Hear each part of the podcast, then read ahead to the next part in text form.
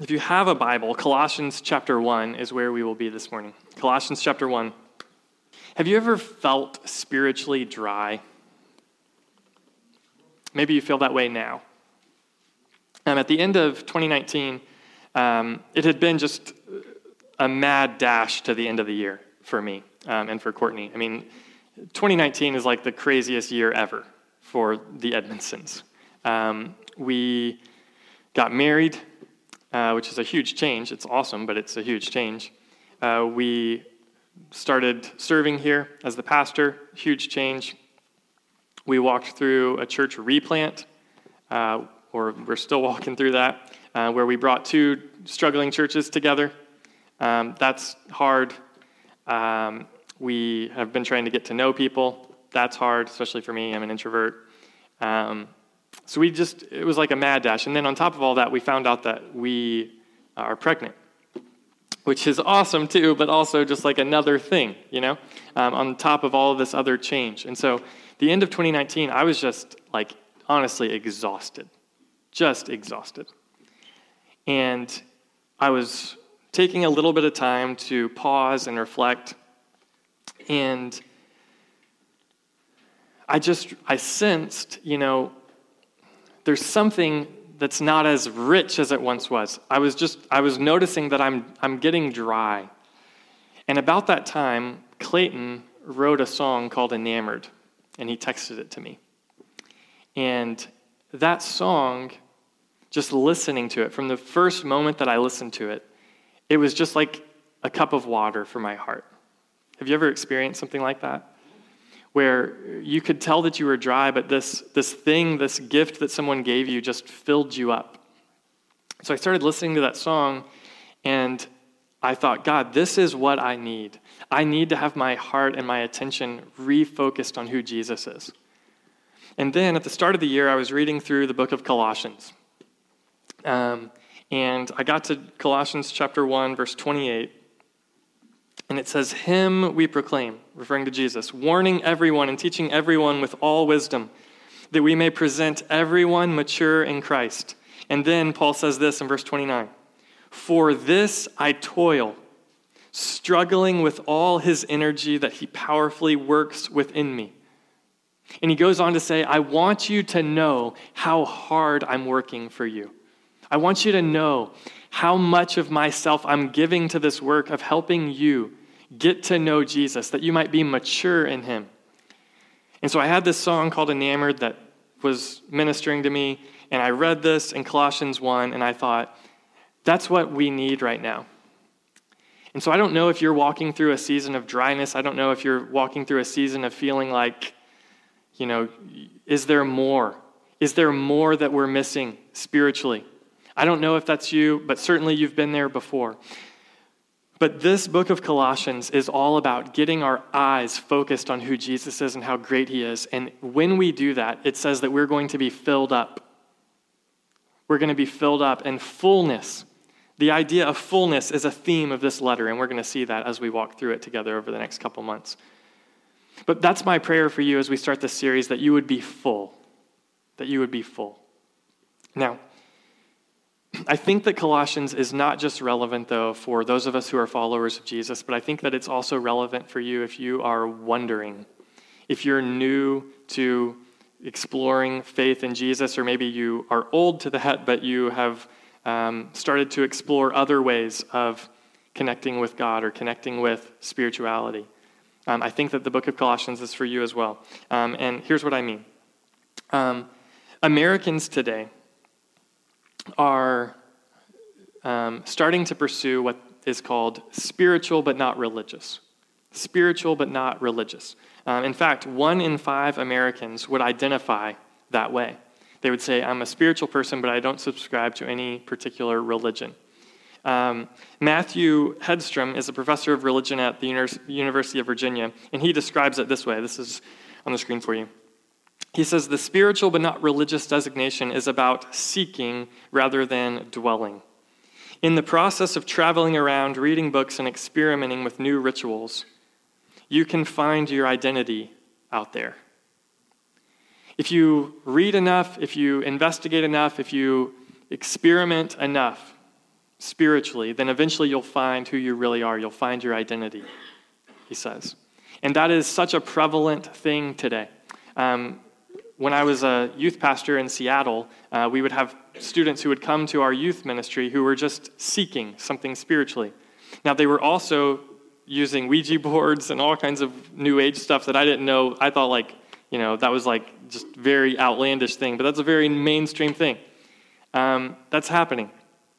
And so there's this desire to connect spiritually, and the idea of our culture, the way that you connect spiritually is you just you experiment with lots of different things. Um, in fact, uh, this, uh, one more quote here with you um, that I want to share with you. Natasha Scripture is her name. Um, she writes for The Atlantic. And um, she went to this spiritual retreat that she paid like $700 to go to.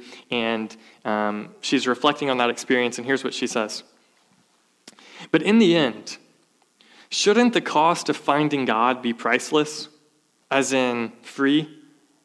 Of course. But I'm not paying to find God. I'm paying to remove the obstacles to finding God, or universal energy, or however you define the thing that we're all seeking. I know I don't need my MasterCard to find it, but it sure can open the doors to places and things that help me explore myself and the meaning of my existence. Or maybe I'm just a sucker. or maybe I just buy, you know, all of these books and all these experiences because I just am gullible. But that's what I'm seeking is I want to connect with the divine somehow. I want to I want to discover the meaning of my existence somehow. And so the idea is to look in as many different places as possible to discover what might work for you. And the reason the book of Colossians applies to that is because it was a very similar situation happening in the city of Colossae. In the city of Colossae, um, these people had become Christians, they had started following Jesus, but then they started to second guess is this all we need? Are we missing out on some kind of divine experience if we just focus on Jesus?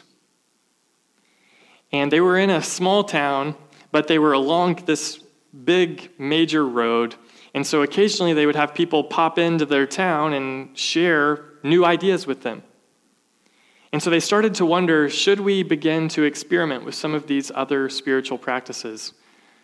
And so the Apostle Paul writes this letter to the Colossians to let them know that everything you need to connect with the divine is found in Jesus. Because in Jesus, the fullness of God was pleased to dwell. In Jesus, the fullness of God was pleased to dwell. In him are hidden all treasures of wisdom and knowledge. And so that's what the book of Colossians is all about. Today, we're just going to look at the introduction. And in this introduction, what we're going to see is how spiritual people and spiritual families are formed. How spiritual people and a spiritual family are formed. That's what we're going to see. And the answer is the gospel. Now, if you've been here for any length of time, you're like, Nate, you seem to think that lots of stuff is solved in the gospel. And that is true. But we're going to see why today. So, Colossians chapter 1, verses 1 through 8. Here is the main point today. This is going to be on the screen. Now, this is a big main point, all right? This goes against everything that you should ever do. Um, but here is the main point of Colossians 1 1 through 8. The gospel is a seed like message of hope, truth, and grace about Jesus for all people that takes root by faith, produces a loving family, and is delivered by faithful, praying servants. That's what we're going to see in Colossians chapter 1, 1 through 8 today. The gospel is a seed like message of hope, truth, and grace about Jesus for all people that takes root by faith, produces a loving family, and is delivered by faithful, praying servants. So, what we're going to do is read this text together, and then we're going to unpack that statement. And I'm going to show you how we came up with that. Okay? So, Colossians chapter 1, verses 1 through 8. Paul, an apostle of Christ Jesus by the will of God, and Timothy, our brother, to the saints and faithful brothers in Christ at Colossae, grace to you and peace from God our Father. We always thank God, the Father of our Lord Jesus Christ, when we pray for you, since we have heard of your faith in Christ Jesus and of the love you have for all the saints, because of the hope laid up for you in heaven. Of this you have heard before in the word of the truth, the gospel which has come to you. As indeed in the whole world it is bearing fruit and increasing, as it has also among you, since the day you heard it and understood the grace of God in truth just as you learned it from Epaphras, our beloved fellow servant. He is a faithful minister of Christ on your behalf and has made known to us your love in the Spirit. This is God's word. So, first, the gospel is a seed like message. It's a seed like message. Um, look at verses 5 and 6 again. He says, Of this you have heard before in the word of the truth, the gospel, which has come to you, as indeed in the whole world it is, notice this, notice the metaphor he uses. It is bearing fruit and increasing, as it does among you also, since the day you heard it. So, the gospel, the message of who Jesus is and what Jesus has done, is a seed like message. It's like a farmer who plants seeds. And Jesus uses the same metaphor in Mark chapter 4. He says, The sower goes out to the field and sows the word, and it lands in the soil, and then it produces fruit. Now, some of it lands on different types of soil, and so the fruit doesn't produce, but it's the same concept here. The gospel, the message of Jesus, the message of Christianity is like a seed that must be scattered consistently, and it's like a seed that you have to patiently wait to see results from. So, Christianity, the gospel, is far more like a farm than a factory.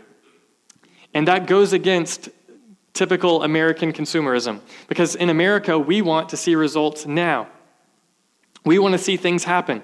Hey, what's happening at your church? When you go to a pastor's little meetup, Here's what they do they ask you, How many people are at your church? They ask you, How's the giving going? They want to see, How are we doing? How are the metrics? Like it's a factory, like, hey, if you just you know, preach better sermons and have better signage out front and a better website, then everything will take off. But that's factory like thinking. That's thinking like a floorman who's managing the factory. But Christians are called to think like farmers. We plant and then we wait. This means that for Christianity to grow, it requires consistency in the scattering and patience in the results. This means that you may plant lots of seeds before one takes root. This is one of the reasons why I believe personally in regularly preaching through books of the Bible. Now, we won't always preach through books of the Bible. Sometimes we'll do topical series, those are important. But one of the reasons that I think we should regularly try to preach through books of the Bible is because it's like planting seeds. And over time, consistently listening to faithful exposition of Scripture will get in your heart and change you. So there's consistency in the scattering because it's like a seed, and there's also patience in waiting for results. When a seed is planted, it might take root, and it might be years before you see the result of that. And that, again, that flies against everything that we want to see in our desire for spirituality in our country because we want spirituality to be like Netflix. But it's far more like a farm. Do you know how long it takes for trees to grow?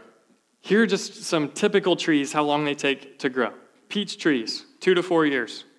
Nectarines, two to four years. Apricots, apricots, not sure how to say that one, two to five years. Apples, two to five years. Sour cherries, three to five years. Sweet cherries, four to seven years. Plums, three to six years. Pears, four to six years. It's a long time. So, Paul, because he knows that, because he knows that the gospel is like a seed that's planted, he says, We always thank God. This is verse 3. We always thank God, the Father of our Lord Jesus Christ, when we pray for you, since we have heard of your faith in Christ Jesus and of the love you have for all the saints. Why is he so thankful? Because when you recognize that the gospel is like a seed that must be planted and it's going to take years to grow, when you start to see fruit, you get really thankful for that. You start to recognize that the work I've put in is, there's some fruit from it. There's fruit from the labor. And so you're excited about that and you're also protective of that fruit. You want to make sure that it's not torn apart by all of these other false teachings. So you're very protective and you're excited when you start to see fruit. Let me give you an example. My uh, sister in law, Jamie Lee, uh, has a, a lemon tree in her house. And her house is small and she has three tiny little kids that are always running around.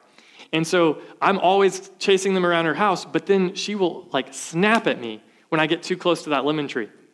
Because there's just like two lemons on there right now. There was one that fell off, and she was really angry about that. And I didn't understand. I was like, look, you can buy lemons at the store, all right? Like, you don't need this tree. It's just in the way. It's a small house. But she's, she is so thankful whenever she starts to see little lemons come, and she is so protective of that tree. And the reason is because she knows how long it takes to plant the tree. And that's how Paul is with this message. Christianity is the result of a seed that is planted. You want to know how to connect with God? It's not by you buckling up and climbing this spiritual mountain. And it's not by you diving in and exploring who you really are like a cave. Instead, it's you viewing your heart like soil that needs to receive a seed. So the gospel is a seed like message. And what is the message that's being sown? What is the message that's being planted? It's a message of hope, truth, and grace about Jesus. Where did I get that from? Look at verse 5.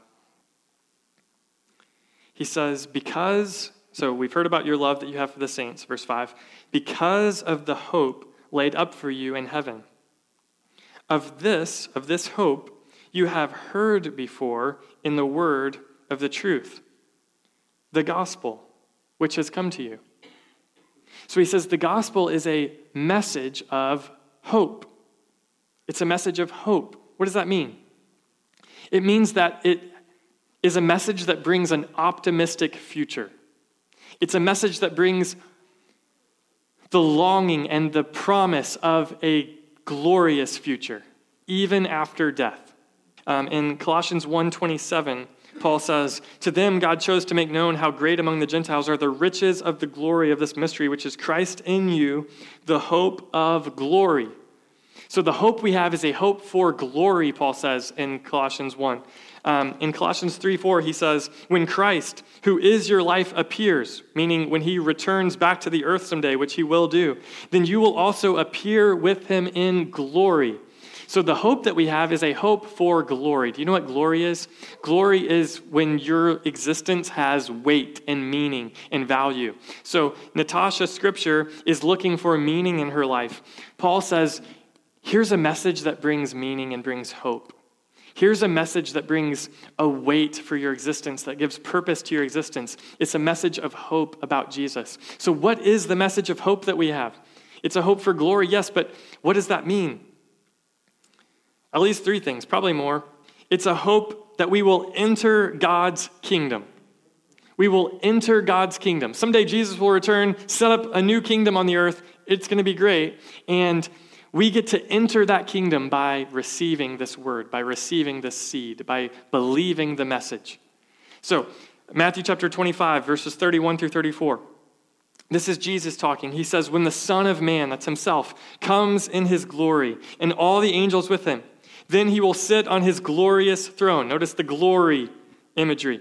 Verse 32 Before him will be gathered all the nations, and he will separate people one from another as a shepherd separates the sheep from the goats. Verse 33 And he will place the sheep on his right, but the goats on the left. Then the king will say to those on his right, Come, you who are blessed by my Father, inherit the kingdom prepared for you from the foundation of the world.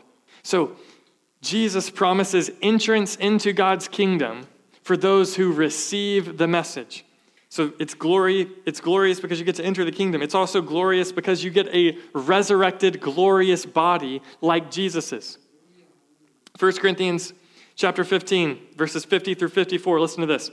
I tell you this, brothers flesh and blood cannot inherit the kingdom of God, nor does the perishable inherit the imperishable. Verse 51 Behold, I tell you a mystery. We shall not all sleep, but we shall all be changed in a moment in the twinkling of an eye at the last trumpet. For the trumpet will sound, and the dead will be raised imperishable, and we shall be changed. Verse 53 For this perishable, body must put on the imperishable, and this mortal body must, be, must put on immortality. Verse 54 When the perishable puts on the imperishable, and the mortal puts on the immortality, then shall come to pass the saying that is written Death is swallowed up in victory. O death, where is your victory? O death, where is your sting?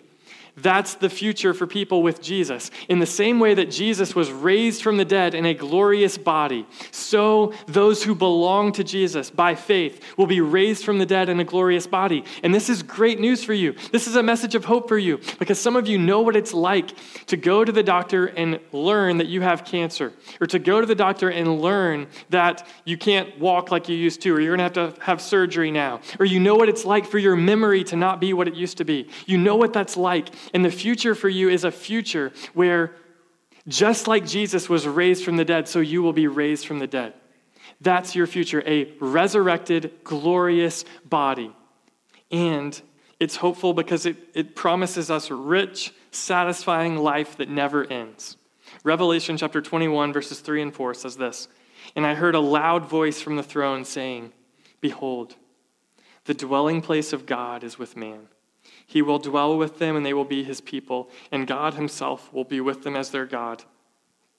He will wipe away every tear from their eyes, and death shall be no more. Neither shall there be mourning, nor crying, nor pain anymore, for the former things have passed away. That's the future of people who belong to Jesus. And that is good news, and that good news is a message of hope. It's also a message of truth, Paul says. Look at verse 5 and 6. He says, Of this you have heard before in the word of the truth, the gospel, which has come to you. As indeed in the whole world it is bearing fruit and increasing. He says, Not only is it a message of hope, but it's a message of truth. And the word truth here just means it's real, it's based in reality. That's what the word truth means. So anybody can stand up and make promises about hope for the future. None of that is helpful, regardless of how sentimental and how great it might sound. None of it is helpful unless it's true, unless it's real. And Paul is saying, the seed that we are to receive is not just hopeful, but it's also real. It's also true. And the reason that it's true is because Jesus really has come. Jesus really has lived. He really has died, and he really has been raised from the dead. He really has ascended to be with his Father, and he really will return. It's a message that's based in reality. Christianity is not head in the clouds, you know, turn off, turn, put the blinders on so you don't see the, the real world. Christianity is the realist way of viewing the world that everything really is broken and there is hope. That's Christianity. It's not blind optimism and it's not hopeless pessimism, it's reality. The world is dark, Jesus has overcome. Christians are not afraid of new information. We're not afraid of science. We're not afraid of some new discovery. In fact, we welcome those things. It was the Christian worldview that gave birth to much of that exploration because we believe that the real world matters because God made it. He entered it, and He was crucified in it and raised in it. And He will return to remake it someday. So, Christians, believe in a message of truth and a message that's real. And Paul describes this message it's a message of hope, yes, truth, yes, and all of this is grace, he says. It's grace. Verse 6 Which has come to you, as indeed in the whole world it's bearing fruit and increasing, as it does also among you since the day you heard it and understood the grace of God in truth. So, this message, this seed that's planted, is a message of hope, truth, and grace. Grace just means it's something generous that you don't deserve, it's a gift that you don't deserve. We do not deserve the hope that is promised us in the gospel. Entering God's kingdom, you do not deserve that. I do not deserve that. Being resurrected in a glorious body like Jesus, you do not deserve that. I do not deserve that. Experiencing rich, eternally satisfying life where there's no more mourning and no more death, we do not deserve that. That is a gift that comes from God in Jesus. And that's what Paul is so excited about here. And throughout this book, he, throughout this letter, he gives so much information about that gift. He says in, verse, in chapter 1, verse 13, that he has rescued us from the domain of darkness. He says in 114 that in Jesus we have redemption and forgiveness. He says in 122 that we were alienated and enemies of God, but he has reconciled us and made us holy. Verse, uh, chapter 2, verse 13 says, He made us alive and forgave us in Jesus. Chapter 2, verse 14 says that He erased our debt and nailed it to the cross. He says that Jesus triumphed over all the spiritual powers of darkness for us. All of that is a generous gift that we do not deserve. And the reason that we don't deserve glory is because all of us have sinned and fall short of the glory of God. Think about that. Do you see the picture Paul's painting here? Everybody in the world falls short of God's glory. We are trapped in the domain of darkness. That is the place where evil and misery and loneliness and sorrow and self centeredness lives. We will all be trapped there and we will all pay someday for our sins. But God, in His grace, sends His Son, Jesus, to come into the darkness to set us free. A light has dawned, Isaiah says. A light has dawned for those walking in darkness. Those walking in darkness have seen a great light, and that is Jesus. He is the light that can lead us out of the darkness. And by leading us out of the darkness, what he does is he goes to the cross and he pays our debt. He dies to satisfy God's righteous anger at sin. He pays for that in our place. By dying on the cross, he is triumphing over the, the spiritual powers of darkness and any hold they might have on us. And he is raised from the dead in power and might and glory. He ascends to be with his Father, and he will return someday to establish his kingdom, and we are invited into that. So, the gospel is a seed like message of hope, truth, and grace about Jesus. And who is the message for? Who is the message for? It's a seed like message of hope, truth, and grace about Jesus for all people. For all people. Look at what he says. In verse 2, he says, To the saints and faithful brothers in Christ at Colossae. And then in verse 6, he says, This word of truth, this message, the gospel has come to you, as indeed in the whole world. Of course, he's talking about the Roman world in the whole world, it is bearing fruit and increasing.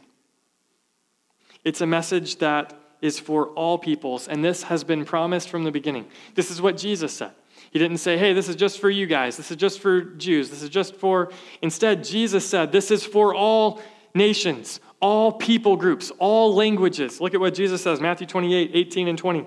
And Jesus came to them and said to them, All authority in heaven and on earth has been given to me. Go therefore and make disciples of all nations, baptizing them in the name of the Father, Son, and the Holy Spirit, teaching them to observe all that I've commanded you. And behold, I'm with you always to the end of the age. Meaning, someday this age will come to an end. Jesus is going to return and start a new age, and all nations are invited into that.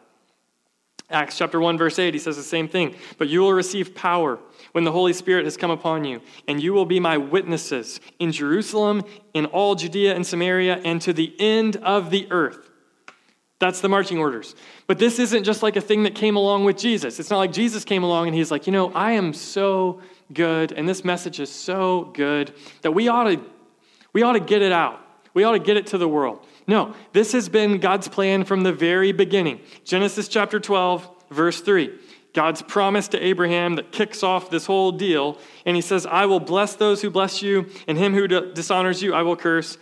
And in you, all the families of the earth shall be blessed. All of the families of the earth shall be blessed. This is from Genesis chapter 12, verse 3. This is Psalm 67 4. Let the nations be glad and sing for joy. Let the nations be glad. Isaiah 42 1 Behold my servant, who I uphold, my chosen, in whom my soul delights. He's talking about Jesus. I have put my spirit upon him. He will bring forth justice to the nations.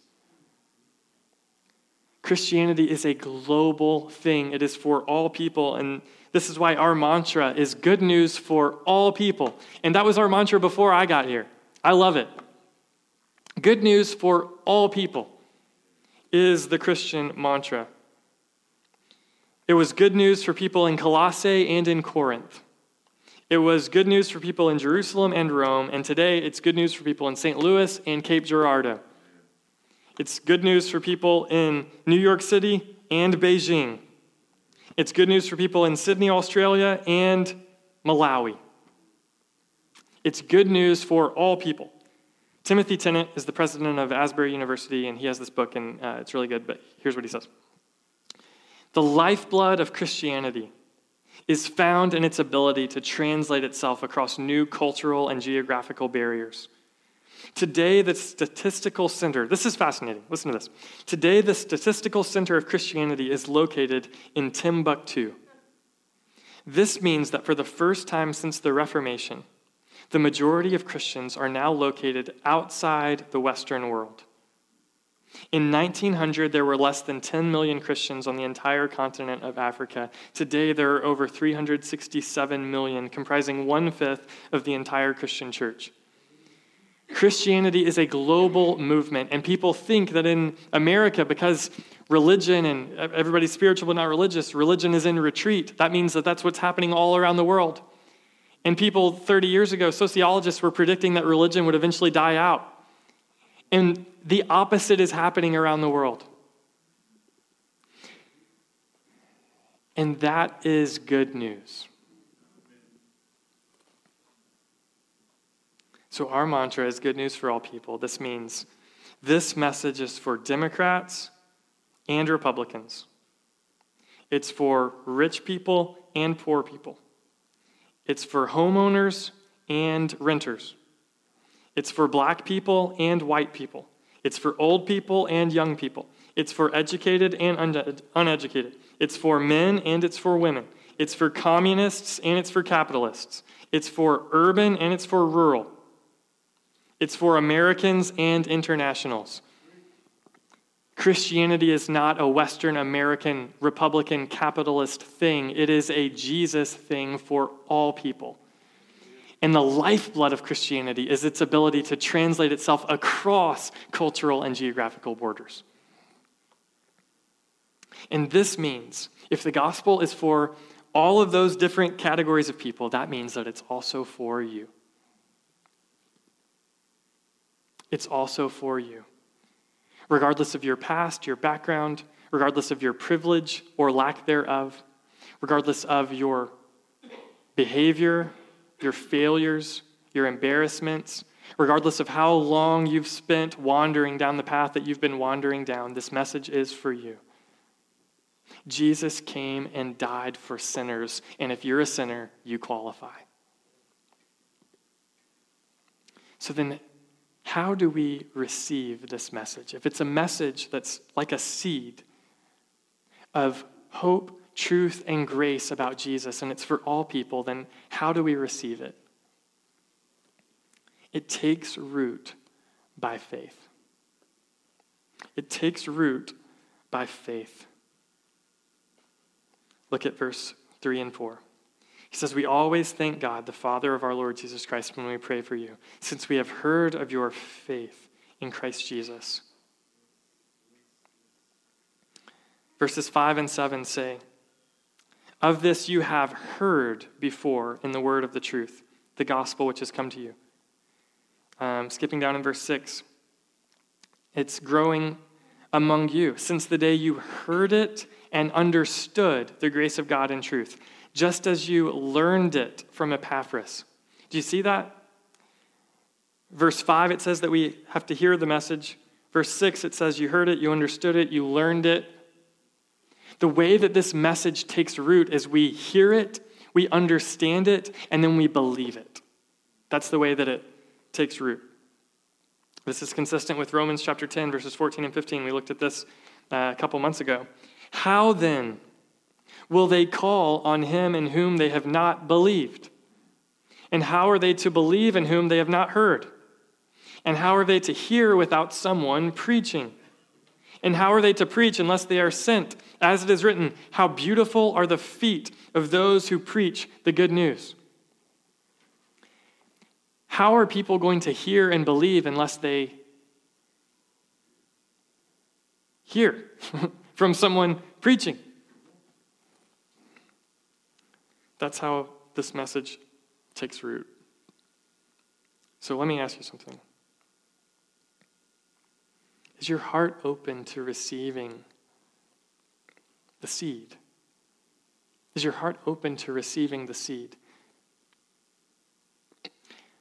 Do you have faith this morning in Jesus? I'm not asking if you signed a card or if you got baptized one time or if you joined the church in 1952. That's not what I'm asking. I'm asking in your heart, do you know that you are a sinner who needs a Savior? And are you trusting in Jesus to be the one who can save you?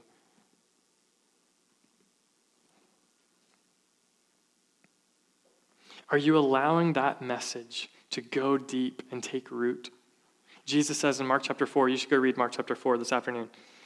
He says that the, the seed can be choked out by the cares of this world, that it can suffocate by the cares of this world. He also says that the seed can be dried out by how we respond to trials, that when life gets hard, the seed can be choked and dry out. What are you doing with the seed? What is your heart like for receiving the seed? And what happens when the seed takes root? How will you know if the seed starts to take root? How will you know?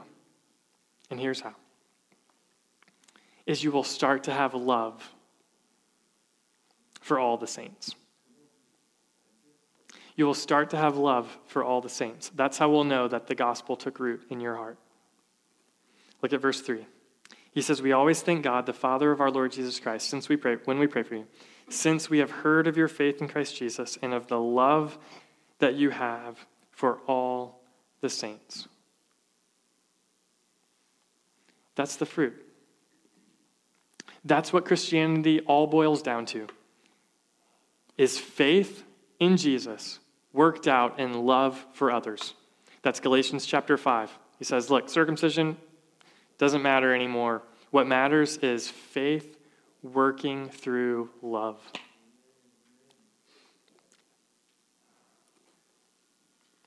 And in this little text, I love these little eight verses. They're kind of hard because it's just one giant run on sentence, uh, basically. But um, what I love is the family dynamic, the community atmosphere of Christianity is on display in these verses. He says in verse 1, our brother. So he's referring to this guy who's not related to him as his brother. He says, We are in Christ together. So we, uh, in verse 2, he says, To the saints and faithful brothers in Christ at Colossae. Um, in the original language, that sentence is bookended by in Colossae and in Christ. I love that. He says, Brothers and sisters, Father, God, Father of Jesus, in verses 2 and 3. Verse 4, he says, Love for all the saints. Verse 6, he says, It's all over the world. This is happening. Verse 7, he refers to Epaphras as our dearly loved fellow servant. Verse 8, he says, You have a love in the Spirit. In Christianity, all believers become family. We become equals in this loving community. See, in our flesh, we have a tendency to rank ourselves, to compare ourselves, to discriminate. In the church, we are all equals. There are no little people and there are no little places. We have a tendency to discriminate ourselves from where we're from, where we live. Growing up, I was from the South. A lot of people hated Yankees. Uh, people discriminate based on what side of town you live on or what school you went to. We discriminate just based on who we are. If you ever hang out with kids, this is crazy. Kids will just start like seeing who's taller than the others just on their own. And it's like, why is that relevant? Because there's something in us that wants to compare and discriminate. We do this as adults when we name drop. But in the church, there are no little people and no little places. Everyone is united in Jesus. Colossians 3:11 says, "Here there is not Greek and Jew, circumcised and uncircumcised, barbarian, Scythian, slave free, but Christ is all and in all."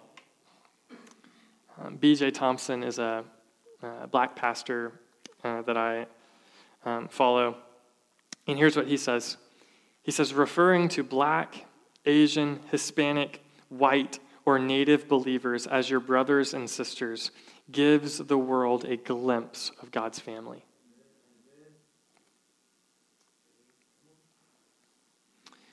So, the gospel is a seed like message of hope, truth, and grace about Jesus for all people that takes root by faith and produces a loving family. And where does that seed like message come from? From faithful praying servants. From faithful praying servants. Look at what he says in verse 7. He says, Just as you have learned it from Epaphras, our beloved fellow servant. He is a faithful minister of Christ on your behalf and made known to us your love in the Spirit. Epaphras is this man who's from Colossae. It's a small town. But one day he met Paul he heard Paul preaching, he believed the message, and he thought, I need to let people know about this. And so here's what Epaphras did he moved back to his hometown and he started this church. And then after the church got going, he left the church to go with Paul on some of Paul's journeys. And in Colossians chapter 4, verse 12, at the end, Paul is listing these people who are saying hi to the Colossian church. And he says, Epaphras, who is one of you this is chapter 4, verse 12. Epaphras, who is one of you, a servant of Christ Jesus, greets you, always struggling on your behalf in his prayers, that you may stand mature and fully assured in the will of God.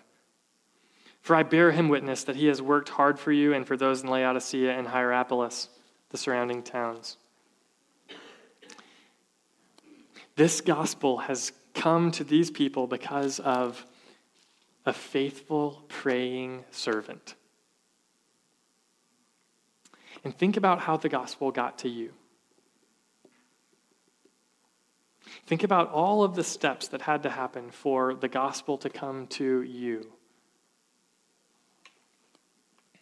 And now imagine who else needs to hear. Who in your circle of influence needs to hear? And if Epaphras went, why not you? If Epaphras was faithful, why not you? And the work, the work of harvesting, of seeing seeds planted and fruit coming up, it actually doesn't start with going and preaching, it starts with praying. And that's why he says about Epaphras that he is struggling on your behalf in his prayers. The work starts in the prayer. This is what Jesus said in Luke chapter 10, verse 2. And he said to them, The harvest is plentiful, but the laborers are few. The Epaphrases are few. The people who will be faithful ministers to go out and work the field, to plant the seeds, to see the harvest come. They are few. So here's what you need to do. Therefore, pray earnestly to the Lord of the harvest to send out laborers into his harvest. What if you started to make that your prayer? God, would you send more workers out into the field to plant more seeds of the gospel so that we can see more fruit? Let's pray.